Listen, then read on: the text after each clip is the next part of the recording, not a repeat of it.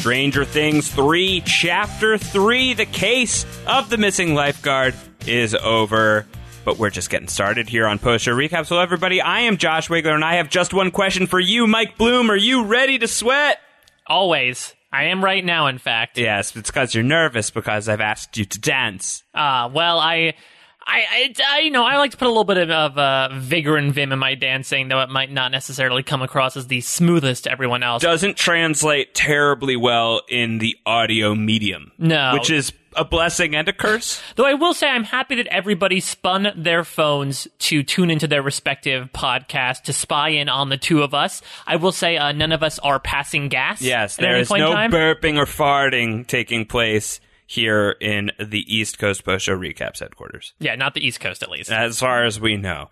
Uh, but we have not done any spying on what's happening in the West Coast. So uh, whatever's happening with Rob, we can't be held I don't know. When the blue and the yellow meet in the West, apparently things happen. that seems like you don't want to know what the blue and the yellow stand for in this equation. But here we are, uh, the start of a new Stranger Things week here on Post Show Recaps, the second week of the Stranger Things season three season here on Post Show Recaps, and then we will have one full week next week as well. We're slowly crawling through season three of Stranger Things, which was released in its entirety on July 4th. Uh, it is uh, several days past that point as we are releasing this podcast to just give you a reminder of the schedule as we are doing at the top of these podcasts every single time. We will be doing this episode by episode. Your episode 4 recap will be coming July 10th. Uh, episode 5 will be coming July 12th. Episode 6, July 15th. Episode 7, July 17th. Episode 8, July 19th. We are recording these from the Upside Down. Uh, we were hiding out in the Upside Down version of Castle Byers. That's been smashed to bits, so we need to find a new hiding place. Mike, I told you to drop the bat. I found pictures of me that were too little itty bitty, and I didn't want to embarrass, you know, people who watch them. I was a very awkward child. So know surprise of the century, so I just I just took a bat to it. you I'm said sorry. you said you would wield it responsibly, and that should have been the tell that you were just gonna you were gonna rip the place apart. Listen, I found a lady one time who was pinned to a tree who told me to swing away, and so I did. All those years later, That was uh that's a signs. That's a signs reference. Ah, I like it. Okay, it took me a second to figure out exactly what you were going for, but we are indeed uh, broadcasting in such a way that we cannot take your feedback live as we are going through these episodes that we are watching one by one. Uh, but we are going to do a mighty large feedback show to cap off our Stranger Things coverage at the end of the season. That podcast is going to be coming your way July 24th. Uh, we would love to get your feedback. Please send it to us. Postshowrecaps.com slash feedback. You can tweet at us at postshowrecaps is our Twitter account. I'm at Round Howard. Mike is at a Mike Bloom type. We would love it if you subscribe to the podcast, if you left your ratings, your reviews, if you are enjoying what we are doing here on Stranger Things and our coverage of the other shows that we are currently covering, and even when we're not currently covering them here on Post Show Recaps, helps us get uh, noticed and and seen and grow. It's it's we don't even need this is the fertilizer. Yeah, we do not need to be chomping through fertilizer. which was point. weird. Which was weird, Mrs. What? Driscoll. what what is are you weird doing? about going to town on a big old bag of fertilizer? She's like, it was chocolate. I thought it was chocolate. no, that's not chocolate. No, it's very different taste. Diff- uh, maybe they could say, you know, chocolate has become sort of all natural nowadays. Uh. It's very, I don't know, being like, oh, this cacao tastes like fertilizer. Ooh, cacao indeed. I, no- I noticed earlier in one of these podcasts you coined the term spooky dookie, and I think that uh, we're seeing with the fertilizer. yes, the rats have have made their way through the spooky dookie. Yeah, they got to the spooky dookie in this episode of Stranger Things that we were talking about today. The case of the missing lifeguard, uh, which uh, I gotta say, I think in both the Honey I Shrunk the Kids and Honey I Blew Up the Baby uh, uh, predictions that Mike and I, Mike and I had from the preseason, I don't know if either of us did particularly well in this case. I certainly completely struck out. There was no big, ho- no, no, no Holly at all, but certainly no big baby Holly. Here in episode three, which is a real surprise.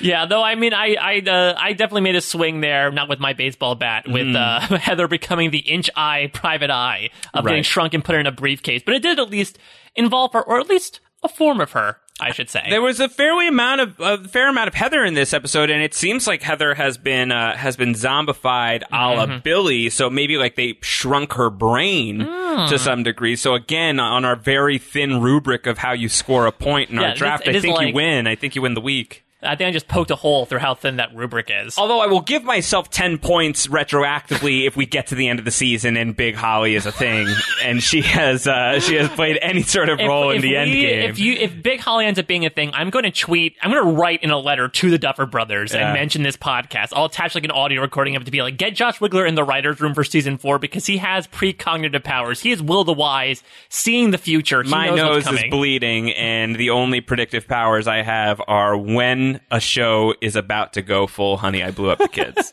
And listen, you it's a you're what like uh, five for seven with the prediction. Something like that so far. So, you know, who, who knows what's going to happen next. But here we are, Case of the Missing Lifeguard. This episode directed by Shawn Levy, who's one of the executive producers of the show. Took my Chevy to the levee. Indeed, very indeed, exactly. with the American Pie at the end of the episode, which was very, very funny, uh, very fun scene. Uh, best episode of the season so far. Uh, d- ab- You would say so? Yeah. I mean, we turned it off, and I literally turned to you and said, "Okay, I'm back in love with the show. I'm back on board with." you know, the there were some things that were still like to me were like, "What are you guys doing?" But kind of in like in a fun way, like the cold open. Uh, the Yeah. the he likes it cold open of this episode was. Uh, Yeah, I would say, uh, if, if listen, if the mind flayer uh, makes his way into the mind of Lorne Michaels, SNL all cold. Yeah, opens he likes the cold opens uh, all over Saturday Night Live. But it was like an extended scene. It, it went on for a pretty long time. The the cold opens that we've gotten so far, I guess they haven't been short.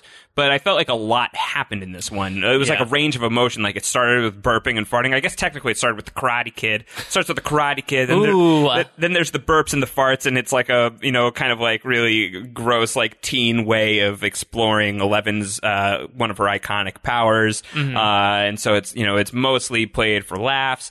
Then there's some drunk driving, which is kind of questionable with Hopper, but he's the p- chief of police. I guess he gets to do whatever he wants. chief of police. Don't try it at home, and I I have some issues with Hopper doing that, but obviously, what what are we going to do about that? Uh, there's some spin the bottle action. Yeah, I was confused about that because I looked at a couple names on the board and I saw like Mr. Clark, Dustin, and I'm like, are they finding? Is this a, is Elle finding a rebound right now? She's Yeah. just finding random guys to kiss using she's her thinking power. about it. She's thinking about it. How would you feel if you just randomly felt some like a presence kissing you? It would be weird. Uh, it's like uh, the scene in Ghostbusters in the montage with Oh the, boy, the ghost scene? who who comes after Ray. Yeah, I was gonna say. Yeah. in a much in a more PG way. Yes, in a much more PG way. Uh, hello, PG. Uh, and they they play spin the bottle and they land on Billy and they go and like Eleven sees like all the crazy Billy stuff and it's like okay, we're off to the races. which is so interesting as well because you know we have heard characters feel a presence from Elle before, but I mean, I will say one of the things I loved about this episode, and there's a lot to love, but the cinematography in this one in particular, and Stranger Things, I feel like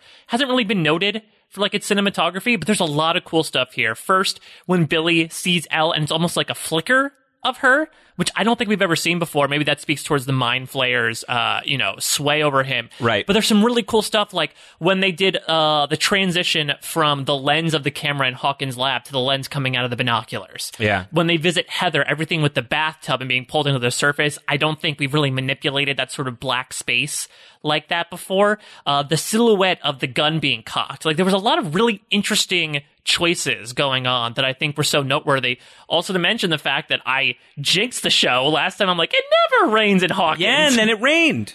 They were long overdue. It was a very rainy episode. We also said we'll, we'll probably never see Dungeons and Dragons until the finale, and then there was Dungeons and Dragons. In Oh yeah, we'll try to. Oh, it was a really pathetic campaign. It really was. Like these guys were dragging their feet. They Yeah. were, I mean, they were. The, uh, good thing the rain was falling because those two were super thirsty the entire episode. But you you really liked this episode, and that was really palpable in in watching it with you. What was it? Just is it like a feel thing? Is it tonally? Is it where the story seems to be moving now? I think it's point? I think it's mostly the latter. You know, I think that again, uh, we're sort of past the frivolities of like, oh no, Ellen and Mike are on the rocks. You know, uh, how are these? And th- we still were touching upon these themes of growing apart, right? Will really had his breaking point in this episode where he blows up at Mike for blowing him off. Yeah. Uh, but I think that you know we're getting just a lot of progression, and now it's made me appreciate the first two episodes a bit more, even in retrospect, because now I realize we are setting some stuff up. Some things are moving a bit too quickly, what we can talk about, but I feel like now all these separate plot lines are really developing very interestingly. I particularly I I'm not only falling more and more in love with the Max L pairing, but the stuff that they were doing this episode was really compelling and I just based on that last scene, I am already so happy with this Shadow Billy, Shadow Heather stuff. All right, so let's talk about that. We can we can do this kind of storyline by storyline, and the Max and Eleven on the case. I mean, this is the case the missing lifeguard. You thought that there would be a, a conspiracy theory alliance between Jake uh, Busey and, and Bruce Bu- Gelman. Busey is just. Um, uh, We're out on Busey. We're not feeling it. I gotta get it. He's the office cut up, but at the same time, I mean, this has to be again. If we're we thought we ascended the top of Mount Trope, I think we've now reached like the heavens above because that newsroom is probably the most over the top thing Stranger Things has ever done. It It's is up there. so tropey. It's a little tropey. It's a little tropey, but we can we can talk about that in a little bit. This ends up being uh, an investigation, just not the pairing that you expected, where Yeah. Max and Eleven are on the hunt to find Billy because Eleven is uh, she's like sent into the into you know she sends herself into the ether and goes and sees that Billy has some weird thing happening with him. Are we yada yadaing past the burping and the farting though? Like have we have we have we covered that enough for your liking that there's the, the new Coke and the they're they're eating the Doritos and Yeah, they're I mean, I talking think- about women as a completely separate species and it's just like very puber you know like pubescent no- boy talk. well, that's the thing. It's just it's a it's awkward, but that's sort of also an amalgam of like teenage boydom. I just I couldn't tell if I loved that scene or hated it, and I I think like it, it's I, I fall somewhere in between, but more towards I kind of loved it.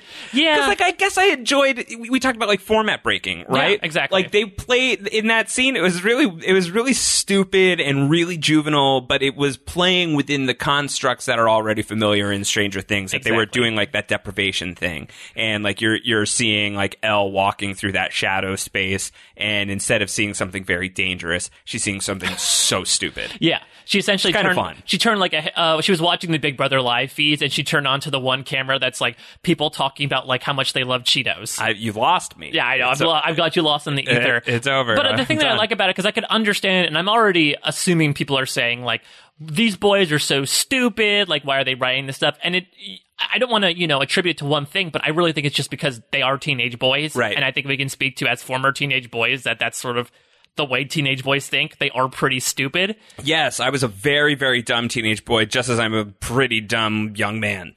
Uh, not a lot has changed, uh, but I, I think that the the pounding uh, Doritos and then proudly proclaiming my my uh, cheese soaked burps that has changed. I'm not really proud of any of Yeah. my burps anymore. Right, but I think that in that moment, you know, you're you're commiserating them of like, "Damn woman, man, am Yes, I right?" Absolutely, absolutely. So I mean, I think it, it was real in that way for sure, uh, and I, I think I just liked the whimsy of it. I, I liked the idea of using the structure of the show in this in this very you know very stupid kind of non-serious, Exactly. unimportant so, way. so I like that, and that's something that I kind of wish last episode's shopping montage was. You know, like let's that's what they were aiming for, and it just didn't accomplish that for you. like I love the framework that they've set up through these the mythos of these two seasons so far. Let's use that and paint a different picture in it, which Right. it seems like they were doing with stuff like that. Uh, and I felt like maybe last episode was a bit too far outside of the painting altogether. But I'm happy that this episode firmly felt inside the frame that the Duffer Brothers have you know made. So uh, after that, they they do the spin the bottle thing, and I guess it's just to like to figure out who should we spy on next because Max. I don't think Max has ever seen Eleven do this before. No. and she was like really into it. She's like, "That was awesome. Can we do that again?" So they choose Billy. It spins on Billy, and uh, he is uh, he is he is obviously messed up. We know that he's messed up, and now Max and Eleven are kind of on the case. And this was sort of the first time it struck me that it doesn't really pay off yet, but we're there's going to be some kind of collision course between Max and Billy. Yeah. Right? Like, Billy is way beyond who he used to be. And Max, who is somebody who is like kind of carefree right now and is really only focused on being a really good friend to her cool new friend, uh, she's in for some sort of really traumatic heartbreak. Well, I guess also the question is, in terms of these essence of you know multiple personalities, will it be a thing where like when when when, Matt, when Billy recognizes Max, will that sort of like bring the Billy out of Right. the Billy that's not really Billy anymore? What I'm more intrigued by, and we saw this at the end of the episode, is that it's not really Max versus Billy; it's Mind Flayer versus Eleven. Yes. That I what I loved about that final scene was first off.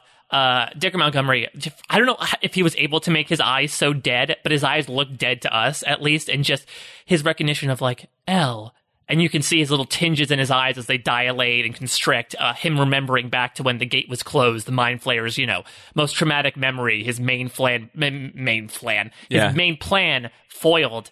Uh, it means it's going to be like a big battle of the titans. I think. The coming main up. plan you could probably gum pretty easily. I think, it's a lot easier to gum than breadsticks. Yeah. I think uh, Hopper was probably gumming some breadsticks by the time that night was over because he was pretty darn sloppy. As Well, yeah, I think so. celebrating, kicking his feet up, blasting music. Now you didn't. You, you're not a Billy fan. Uh, your your prediction going into the season was death of Billy. That still feels pretty safe.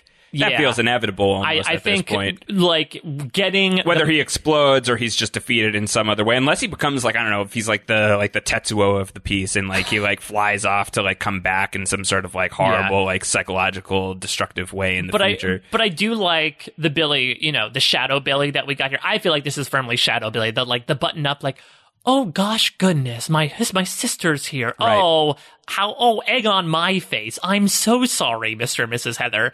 Uh, I love that because I guess that is one advantage of just the over the top characterization of Billy is that this is the complete opposite. So we know it's definitely not the Billy that we know and definitely don't love.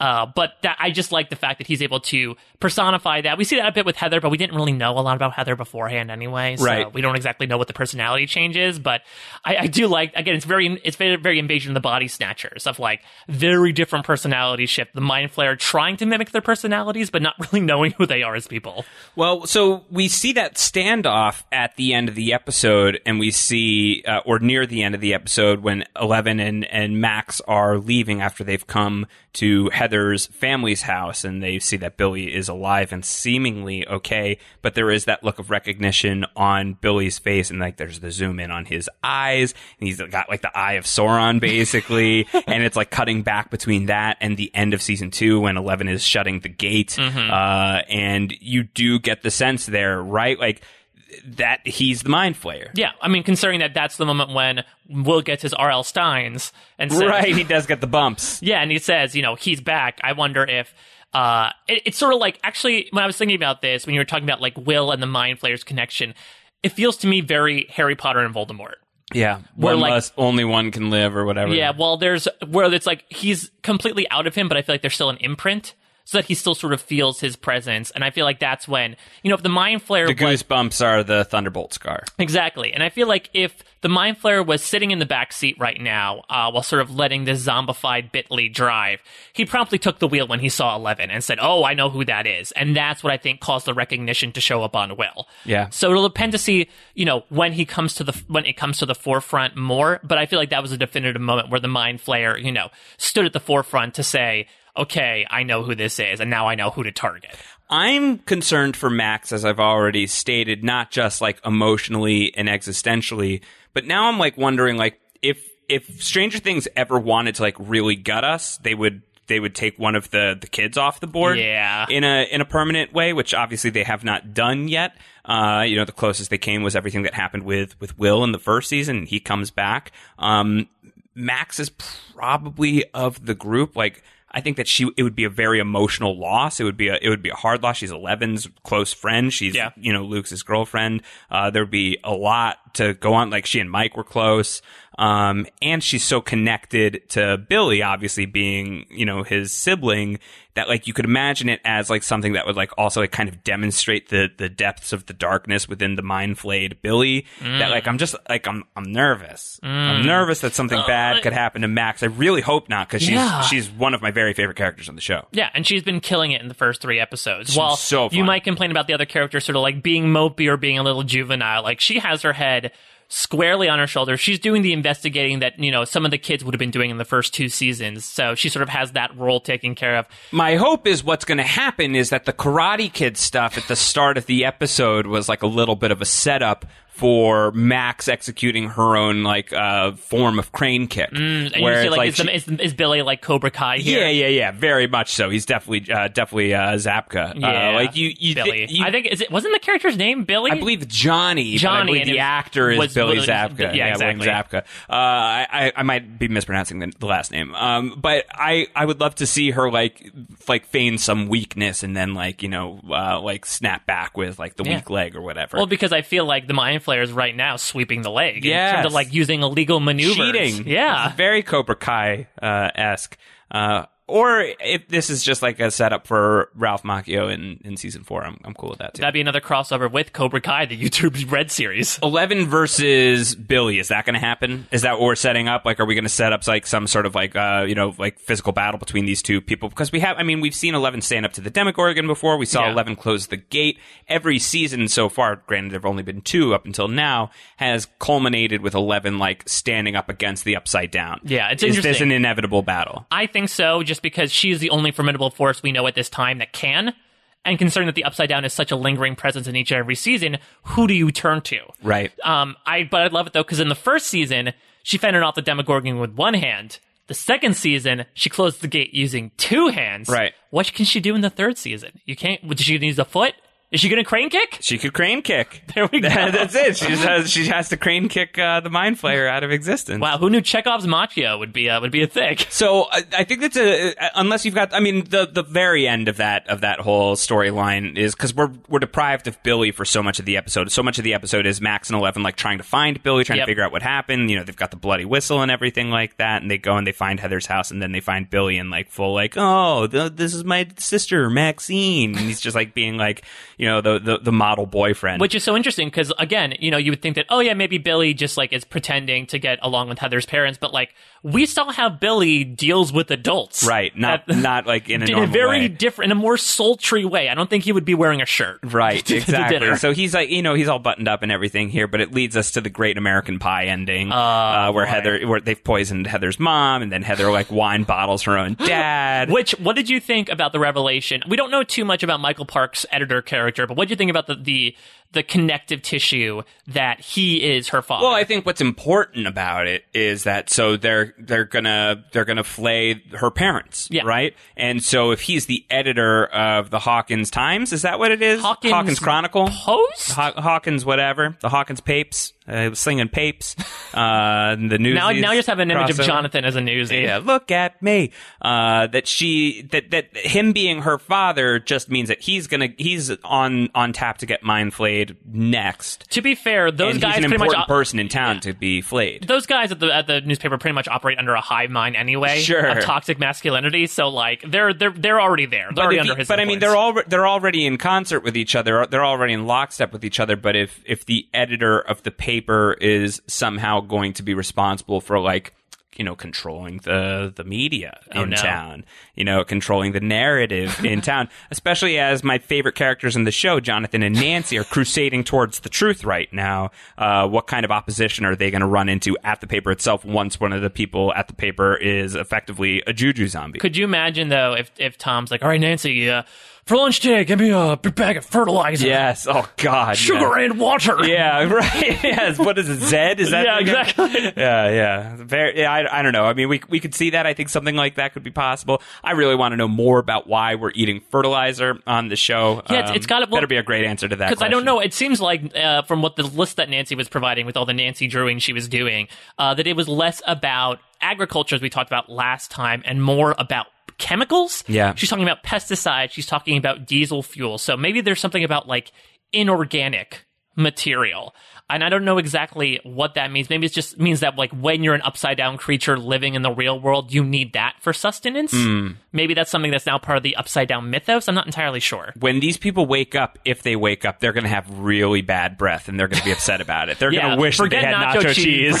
they're going to be missing. That's like yeah, that's like classic the, Dorito. Exactly, it's like a Listerine Yes. compared to that. Spooky dooky. All right. So I, I think we can go from there and we can talk about what's going on with the party a little bit, going Mm-hmm. on with Will and Mike and Lucas, because we do get some Dungeons and Dragons in this episode. It's an ill fated campaign. I thought it was a really funny way that they resolved the campaign where, like, you know, no, they're not into it at all. Will is super, super into it. Uh, sweet Noah Schnapp. Th- That's a, hard- it was a hard scene for him to have to play, I think. Which which do you think was harder for him to play? Him going to pieces and breaking down castle Byers, or him having to sell being in full wizard garb? It was a little cringe. I felt bad for him. Uh, I, uh, you know, and it felt cringe because like I've been there. Like I, Yeah. you know, I, I played with my toys. You know, I know what this is all about. It was just, it was hard to watch. Um, But I love that that Mike and Lucas just like bomb out of the game. They're like, all right, so we burn ourselves and we burn the zombies and we save the village and we're sung of Elvaz legend for the rest of. Now, Yeah. now you're a Dungeons and Dragons guy. Yes. I've actually never played. What? I think once or twice as a kid, but not in any kind of memorable way. Well, I uh, Dungeons and Dragons and Magic both like completely whizzed me by. I, I I I didn't really check out much magic. I do feel like nerddom is such an umbrella term. Speaking of rain, that I feel like there are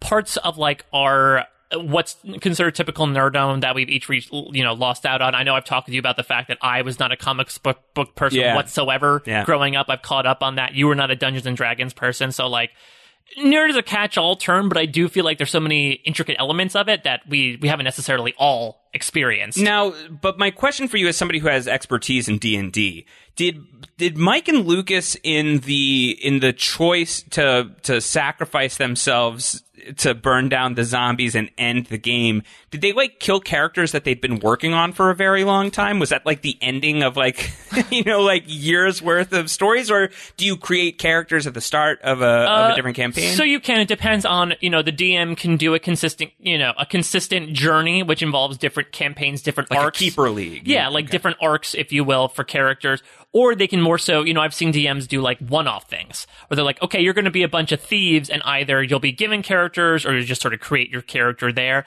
I, I couldn't tell. I would assume that it's the latter considering that Dustin wasn't there, and I know that DMs usually like to have The- the all- most, party. if not all, their party there, just to not. It's a hassle to have to catch people up and to you know. It'd be a very auto-roll those people. extreme measure that even in like you know the the height of their adolescence to just like kind of like break their toys that they'd been Yeah. playing with for so many years would be very uh you know symbolic in terms of this theme that you're tracking that I think you're right on the money that this is you know drifting apart Yeah. you know we're growing apart we're changing we're you know our priorities are are different uh you know Will thinks that they're going to stay in the basement and play Dungeons and Dragons forever which is a long time.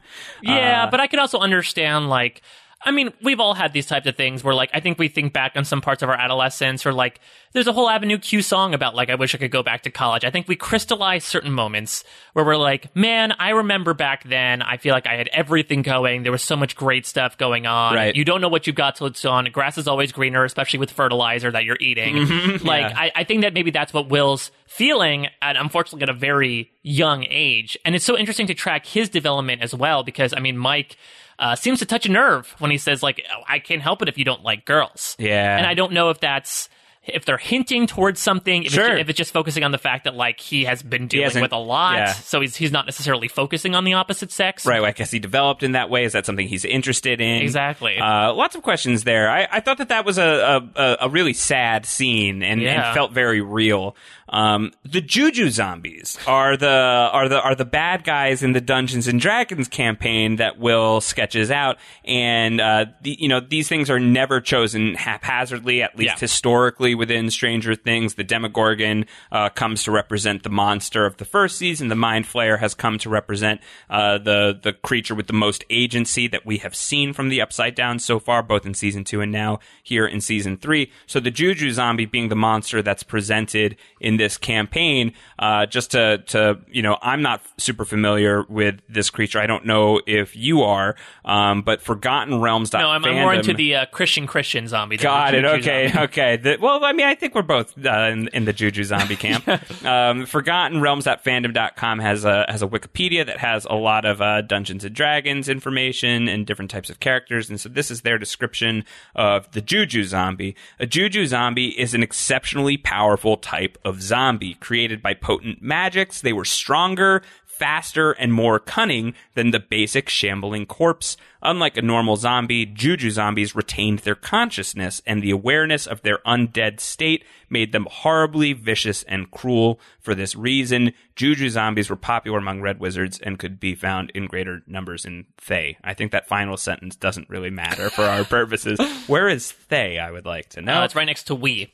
Got it. Okay. Yeah, I've never Uh, been. Well, the, the, yeah, There's a lot. There's a lot of information there, though. So, I mean, I think, like you said, that's meaningful, and I think that's a good hint as to, I think, what the Mind Flayer is building right now might be a sense of Juju armies. You mentioned Bub from Day of the Dead last week. I think that's sort of what that's hinting towards as well, which is they're not exactly mindless zombies. This is not some zombie boy Right. thing. I think these are creatures who are acting out of free will, but that free will is uh, oriented towards maybe a more nefarious hive mind. So I guess my question on that is, so as you said, Lucas and Mike uh, self-sacrifice themselves. They say, okay, yeah, we're going to trap all the zombies in a chamber. We're going to burn ourselves alive with it and save the town.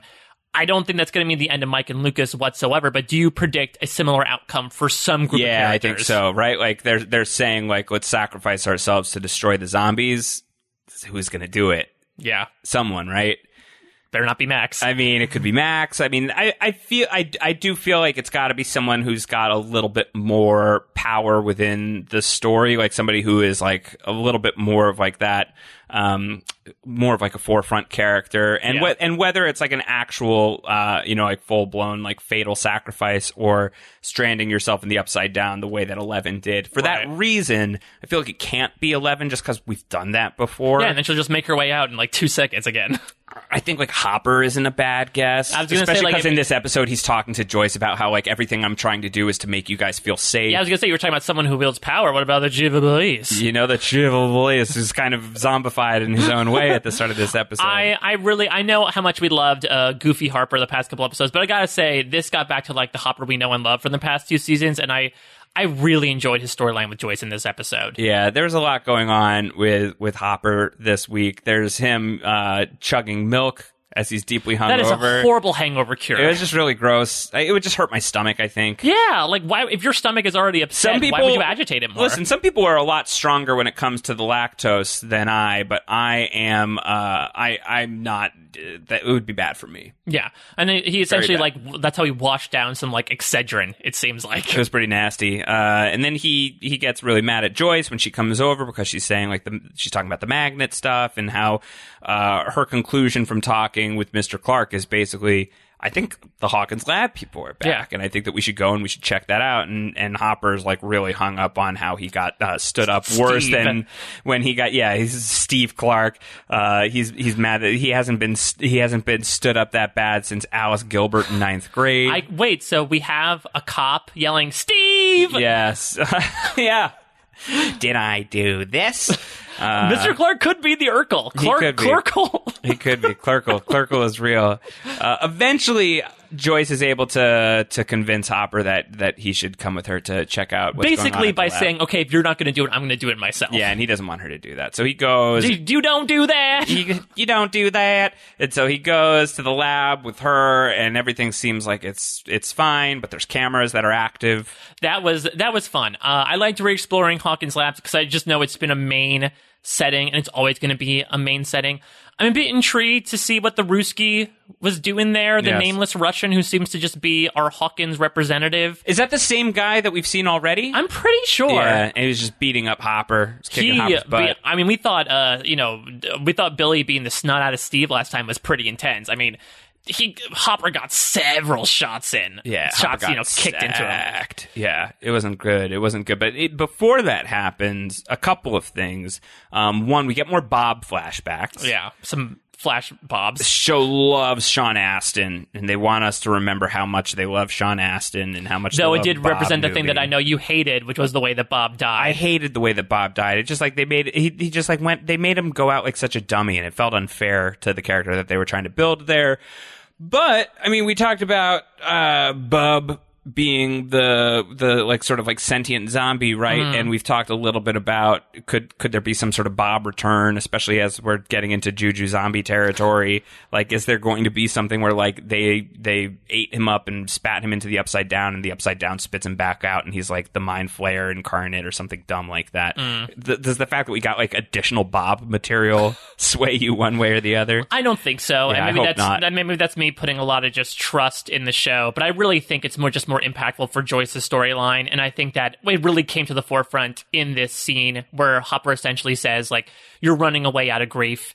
And I really liked him also. Yeah, because this was news, right? Like Yeah. Joyce is leaving. Yeah. Joyce wants to leave Hawkins. Yeah, which is going to make for an interesting episode of House Hunters. I Yeah. can imagine how they're going to sell that place. That'd be good, a good teaser for uh, season four if that's what ends up happening. Yeah, they brought like the Property Brothers do an episode about the Byers' ho- house. But I mean, think about what what what you've been saying all, all season of this idea of growing apart, right? Yeah. And now we've been introduced to this idea that the Byers are eyeing the exit. You know yeah, that. well, one Byers is. Uh, it'll be if that news ever does break to Jonathan and Will, who are very uh, involved in other things right now. But I would like to see how they would re- react. to well, it. Jonathan's going to go off to school, yeah, so you know he's going to with his goofy shirts. I know, so he's going to leave Hawkins, and then with Will, I mean, he's He's he's already done some deconstruction. He's already packed he's up already yeah he's already he's already closing up shop he's he's like ahead on the demo uh, he's got he's got a head start on that but he's he's joyce's you know 15 year old son Yeah. what's he gonna do he he's he's gonna have to move with her yeah, if or she else he wants to move move. in with his deadbeat dad. I don't think so. and he doesn't live in hawkins right Yeah, I don't think so. uh, Um, because we've we we saw a they, little they, bit of they- him yeah, they went out of town one. in season one to visit him, though he did come back to try to cash in on uh,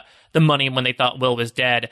But it, yeah, it was a, such an interesting revelation. But I really liked the approach from it, and I really liked the the resonance between the two stories between Hopper and Joyce. I don't know what it is, but I, I just love Hopper's grieving storyline because I think that the death of his daughter has resonated so much in not only the choices that he's made, but like his relationship with Eleven, uh, and you know his relationship with with just you know parenting in general, which bore out comically in the first couple episodes here. But it's also interesting, you know, we I think we knew beforehand that Hopper was, I think he was a New York det- detective or a New York policeman. is that right Well, because there was a, a novel that came out that's out now. Uh, that's apparently like an official Stranger Things novel. I haven't read it yet, but it's apparently a story of Hopper's time in New York, like Oh, a particular wow. case that he worked on. So, you know, we are uh, taking some time between these recordings. Maybe I'll try to, to bone up on it before we come back together again. Uh, but if that's officially canon, he sort of makes reference to it here about how, you know, when his daughter died, he, he decided- said he left right like Yeah. i left for a little while yeah, so he, because I think I remember that in season one, that he was like a big city detective who came back to Hawkins. Nobody knew why, and it was really for him to escape his present by going back to his past. right And so I really like the humanizing factors that that storyline brings because it really was Hopper for all the antics he was doing the past couple episodes. You know, he sat down with Joyce literally and was like, "I know what you're going through. Running away isn't going to solve this." Did you feel any better about Hopper and Joyce potentially as a couple based on any of this stuff? Because clearly he he's really you know he has serious feelings for her. Doesn't seem like she has like serious feelings for him, though. Not- maybe not seems the- like a little more open by the end of their conversation. Yeah, I mean, not at the moment. I think it's just still that she's grieving heavily Yeah. for Bob, and so I think she feels it's wrong for her to move on. to move on. You know, her and Bob weren't necessarily married, but I mean, they were talking about going to Maine together. I think this was Joyce's first big relationship after Post-divorce. Yeah, after her and Lonnie crashed and burned. So you can imagine how she puts a lot of stock into it. I mean, I could see it still being a thing, but I'm glad they referenced like the common ground that they have. You know, that it's not just, hey, let's pair two random characters together. It's that they do share a common thread that's just slowly being raveled, reeling them back together. Uh, speaking of potential couples, uh, let's let's talk about a thruple right now, which is Dustin. No, don't put that image in my head. Steve and Robin. Yeah, that's unfortunate. Sorry about that. Uh, but but Steve, uh, Dustin is trying to to ship uh, Steve Harrington and Robin uh, pretty hard, and Steve Yeah. is really he's saying no thanks. Can we call him Strobin? Strobin, if you'd like, Because it's on and off. it's on and off like, like a strobe light. yeah, exactly. I got you. Uh, but he's not really into it. He doesn't like that she's she was in uh, drama in school, which, Which- I know you and I. Are I was gonna say, like, by. listen, if, if if there was a Steve Harrington like there for a bunch of different people who had discerning tastes, like we would currently not be in the relationships that we are right Yeah, now. So, uh, yes, it's it's interesting because I guess. I mean, I don't know if Steve knew Robin in high school. He seemed to know a lot about her. That you know, she's They a didn't band. run in the same circles. It seems like. yeah, but she's a band geek. She's a drama geek. Like, And she's still in school, right? I believe so. Like, she might still be like she might be like the Nancy Jonathan year, who's going into their senior year of high school. Right. So, uh, so she, so it seems like he knows a lot about her, and it seems like they're just sort of like, in her, in his opinion, they just become uh, forced chums due to the fact that they both work in this crappy establishment together. But Robin's a badass. She's awesome. She figures it out. She knows what's up. You Robin know- is the Batman of this pairing. we we see you know first first Steve and Dustin think they've got it figured out. They think they've got the Russian in their sights. But it it's turns just out- this jazzercise instructor. I love that reveal. It's very 80s, and I love it so much. it was really really funny and uh, to to uh, satisfy our uh, best quote of the episode, I think "Are you ready to sweat?" Uh, is going to be the winner for me. Mm-hmm. Uh, that whole moment was really, really funny. Uh, but this is this is when you know we, we see that there's really no payoff there. But Robin is able to figure out she's able to, to crack the code of the silver cat is the the transportation guy. Linked transportation. So I thought this was a little dumb personally. this is a- the code was kind of stupid. I don't know if I call it dumb. I call it very hasty. yeah. Like Robin, awesome on Robin. She's definitely proven her weight only three episodes into the season. But that being said, my God, these Russians have such a faulty system. If this one person could figure it out just by looking looking in the center of the mall, It's like yeah. What, so when the when the package guy comes and and uh, he delivers stuff to Panda West, and then the clock is at nine o'clock. That's when we're doing the things. Like they may as well have just said that. Well, and I think it's so interesting as well because it, it's very like Keyser Söze Jr. of like, Uh-huh. yeah, uh, well, tread lightly. Tread lightly. Yeah, that's very Heisenberg. Yeah, they wish. Yeah, they wish. Uh, but then they go and they like spy on like some section of the mall where there are uh, astoundingly heavily armed guards. Just the Yeah, I think that should be the big sign. Is like, I know this mall is a big to do in Hawkins, but when you have people with guns guarding, with like automatic rifles, yeah, which is what's supposed to be deliveries to a Chinese restaurant and a shoe store. like looking like they are villains in a Die Hard remake. Like it's Yeah. you know that's a like you know Midwest Die Hard is just like that's probably telling you something. Yeah, exactly. So, I, I mean, it's, it's a definite escalation of things. And I guess, you know, what we talked about last week, my theory about the mall being a front, I think, I- think it's coming to Yeah, obviously at this point it's pretty clear. Yeah. Um, Jonathan and Nancy they uh, they get laughed at in the newsroom. It's not going Specifically. Nancy. Nancy, I didn't, I, I sort of forget sometimes how Nancy is a very persistent and insistent character, Yes. which I think is both a benefit and a drawback to her. Like, poor Jonathan who's just like, I don't want to get fired. And she's Yeah. like, too bad. Yeah, We're it's- finding a rat. Yeah, I don't know. I just th- th- um, it just puts me to sleep. This storyline. I- I've obviously said that a few times now, um, but I enjoyed that it brought them back to Mrs. Driscoll's house, and she was just eating fertilizer. Yeah. So now the question is, do Why? they they were looking for the rat?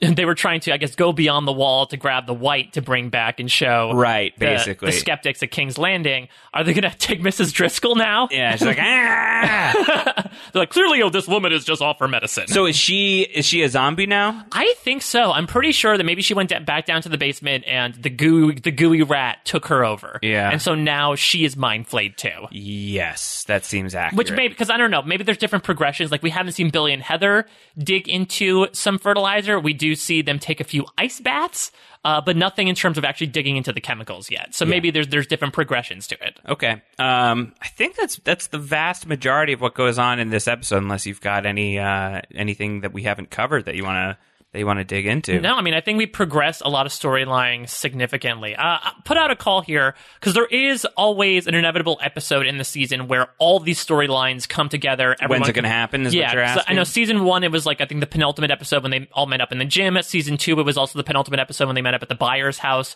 When is this happening for season three? So we're th- we're three episodes deep at this point. There's eight episodes overall. I would say people all are everyone's like collided by.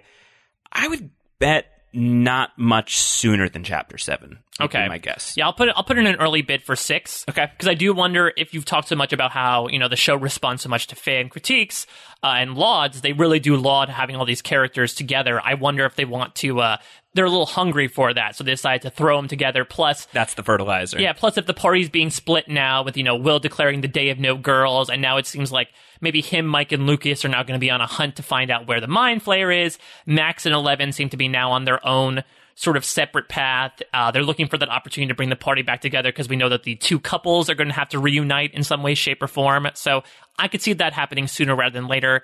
Though there is the chance, to your point, of there just being a random one-off episode thrown in as well to sort of uh, buffer out the count. How about you know what? Now it seems like a decent time to take stock of there. There are two prominent characters from Stranger Things past that we have not seen in season three thus far, and I'm thinking Paul Reiser's character, Dr. Owens. and I'm thinking of Matthew Modine's character Brenner. Um, any chance that we're going to see them this season, and especially for for for Doctor Owens, like seeing that the the cameras are still operational at the lab, Yeah. is he spying on things there? And for Doctor Brenner, as we are seeing the Mind Flayer taking over bodies. Is that a body that he would potentially take over? Is that mm. like could we see Dr. Brenner return in some sort of mind flayed capacity at some point in the next few episodes? what if the mind flayer because we saw this a bit where Eleven was having these visions of Brenner, which I think she conjured on her own. But could it be a thing where the mind flayer gets into Eleven a bit, sees the wounds that you know Brenner says are festering within her, and decides to conjure his image to maybe rattle her a bit more to show that she's truly not over Papa. Yeah. I could very well see that. As for Doctor Owens, I'm not sure. I mean, based on the action of episode three, maybe there's something that happens in episode four where, you know, Hopper gives a call to Owens like, uh, BD Dubs, you left the camera on. Uh, what's that about? And maybe Hop, maybe Owens is able to give some intel as to what hap- what Hawkins is doing post shutdown. But outside of that, I really don't see him making an appearance. Uh, I feel like Owens was a representation of a faction that's no longer there. And it seems like after he provided Eleven with those birth certificates, I think he just up and left towards whatever. I don't know if he's getting hired as much as a doctor, but I can imagine considering the shady stuff that he was involved with, uh, involved with in his capacity to uh, create a new identity for people, he might have just wanted to hightail it out of there. Not a lot of Erica this week. Yeah, I mean a little bit. She's she's still trying to manipulate get that those those, peppermint- those free samples. Peppermint samples. Uh, which you know what? That's she's a she's a freegan, so I'm happy about it. We do see her. Speaking of Die Hard, crawling around some vents at some point in the teaser trailers. Ooh. So I'm I'm I'm really intrigued to see. Again, we keep getting this pump. oh my at- god, are they gonna are they gonna turn Erica into John McClane? Oh, Is she gonna oh. have to like save everyone in the mall? Could you imagine? I I would As be. soon as she loses her shoes, I'm looking at her as the new John McClane. if that be, if that's a standalone episode, I'm here for Yeah, it. Just a too. Die Hard pastiche in theory, anyway. In theory, theoretically, I'm I'm here for With it. We'd have to the, with the, execution. jazzercise instructor as Hans Gruber's brother. All right. Well, what episode would that possibly be in? So here are the episode titles that are still ahead of us: the sauna test, the source, the birthday, the bite, and the battle of Starcourt. You could imagine it's her birthday, and like she's like, "It's my birthday, and this is happening on my birthday." And she Mm. Yeah, the bite. She loves little bites of ice cream. She does. That could be her little. She's like, I'm gonna. I need to get through to Scoops Ahoy so I can get all my little scoops. It doesn't matter what mind flayers are in the, my way. Okay. All right. Well, we'll we'll put a pin in that and see what's going to happen in the future. Uh, speaking of the future, our next episode of this podcast is coming your way in just a little while. Uh, July 10th. Keep an eye out for our episode four recap. That's going to be the sauna test, Mike. Uh, will we see someone named Shauna in this episode? Because if not, I'm I'm I'm out of I'm out of luck once again. I'm not entirely sure. The sauna test is interesting because we all know the uh, represent the leitmotif of temperatures. Yes. Uh, you know, the Mind Flayer likes it cold. They they purposely, uh, you know, used heat to get it out of will. Could they be doing a, a similar thing to try to, you know, get the mind flayer out of somebody else? I'm not entirely sure. Otherwise, I have no idea how a sauna could possibly be involved, unless this is some sort of like philosophical construct, Uh huh. like the flea and the acrobat. Doctor they're not knowing about. Mr. Clark is a big uh, sauna guy. He loves he loves the the sweat bath, so he's gonna. That's how he lot to say spends his about that. summer. But if he's not listening to Weird Al, he's Yeah. hitting up the spa. All right. Well, if you're not listening to Weird Al, then perhaps you are listening to us, and we appreciate that. If you're not listening to us, then you're not listening to these words, so we don't appreciate you. Uh, we would love it if we could get some of your feedback for the feedback show we are going to record at the end of this season. Post show recaps.com slash feedback. You can also tweet at us at post show recaps on Twitter. Mike is at a Mike Bloom type. I am at Roundhoward. Subscribe to the podcast, postshowrecaps.com slash Stranger Things is our feed, or subscribe however you get your podcasts. Uh, Mike, anything else? No, I have to dig into a nice uh, jar of candy. I'm having some Juju zombies. Okay, we're gonna we're gonna be feasting on some some scoops of ice cream and some juju zombies in our very next episode, the sauna test. Uh, hopefully, uh, Shauna will appear, and if not, what Come to us, do? Shauna. Yes, let, let's let's let's just try to will Shauna into existence. We'll be back with another podcast very soon. Take care, everybody. Goodbye.